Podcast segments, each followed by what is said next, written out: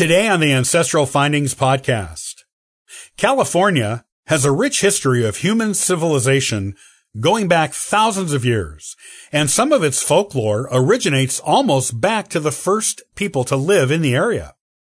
There are also European pioneers, gold rush prospectors, Hollywood movie stars and moguls, and more to add to the legends of the 31st state. Here are some of the highlights of the folklore of California.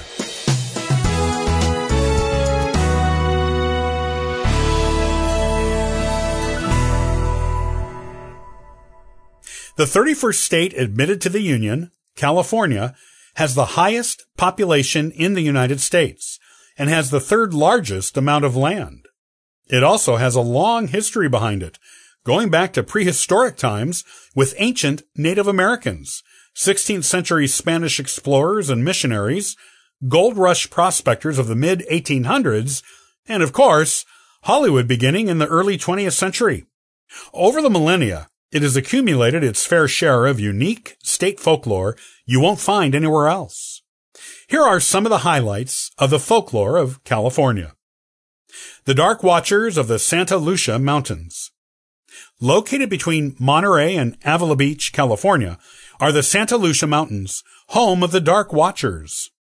No one knows what they are, but there have been reported sightings for generations. They are described as giants with human-like physical characteristics and come out mainly around twilight. They have an eerie presence about them, and when observed, they are always staring off into space from the cliffs and peaks of the mountains. In fact, the legend of the Dark Watchers is so old that the first mention of them comes from a centuries old cave painting made by the indigenous Chumash Native American tribe. These creatures appear harmless, as they have not done anything bad to anyone that has ever been reported. However, they have been known to leave a streak of bad luck on people who have seen them. It is better to not look too high up on the Santa Lucia Mountains, just to be safe, and avoid accidentally seeing one of these mysterious ancient beings. The Curse of Turnbull Canyon. Turnbull Canyon is a popular place with hikers, but it is also dangerous. Located between Hacienda Heights and Whittier, California, there are a lot of natural dangers at the canyon, including rattlesnakes and mountain lions. However, the supernatural danger is said to lurk there as well. In ancient times, the Gabrielino Native American tribe referred to the canyon as Hutunga, which translates to place of the devil. The natives believed that the spirits of other ancient natives who were killed by early Spanish missionaries for refusing to convert to Catholicism wander here.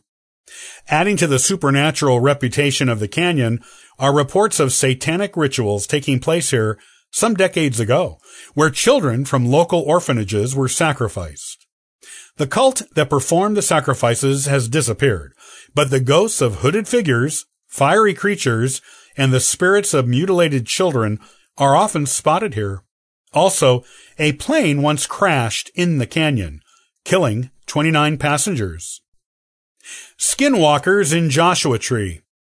A local Navajo Native American tribe claimed to have shamans who use their powers for evil, usually to hurt people. They kept the existence of these beings, who they called Yi Nagloshi, meaning he who walks on all fours, secret from the rest of the world until about a century ago.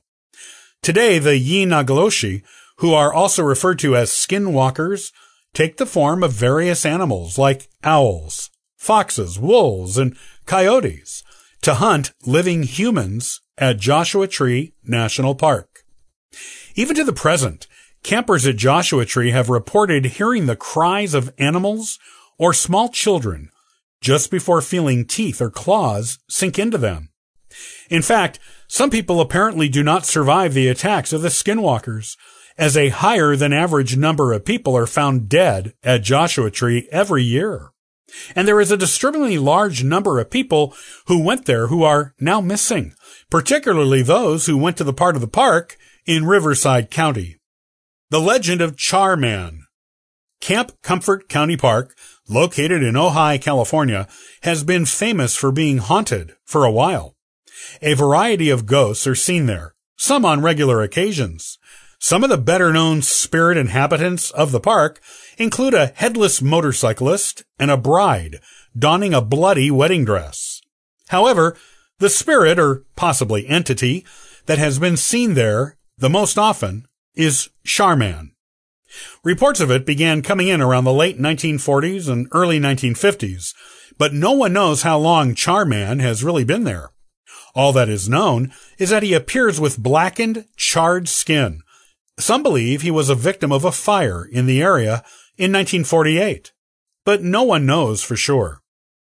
Charman continues to interact with people to the present day. Local residents have reported being engulfed in foul fumes shortly before seeing it. If anyone passes out from the fumes, as has happened a few times, they always wake up to find a small fire going nearby seemingly a gift from the ghostly visitor. Whether it is a benevolent gift or not is not known. Leave the town of Bodie alone. There are a lot of ghost towns out west in the United States.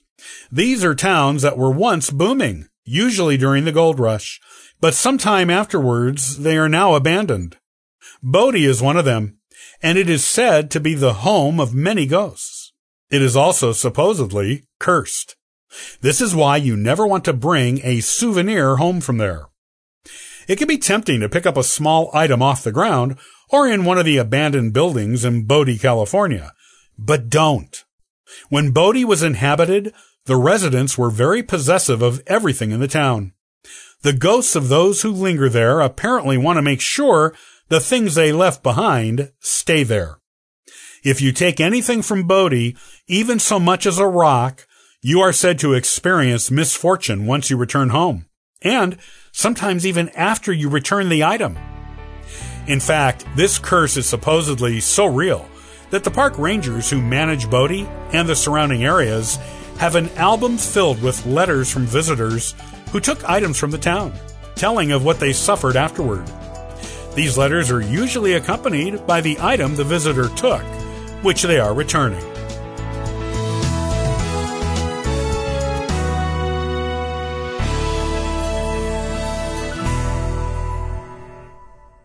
Well, thanks for joining me today on the Ancestral Findings podcast. You can subscribe to the podcast on YouTube and iTunes. Also, check out ancestralfindings.com for free genealogy lookups, ebooks, and weekly giveaways. Happy searching!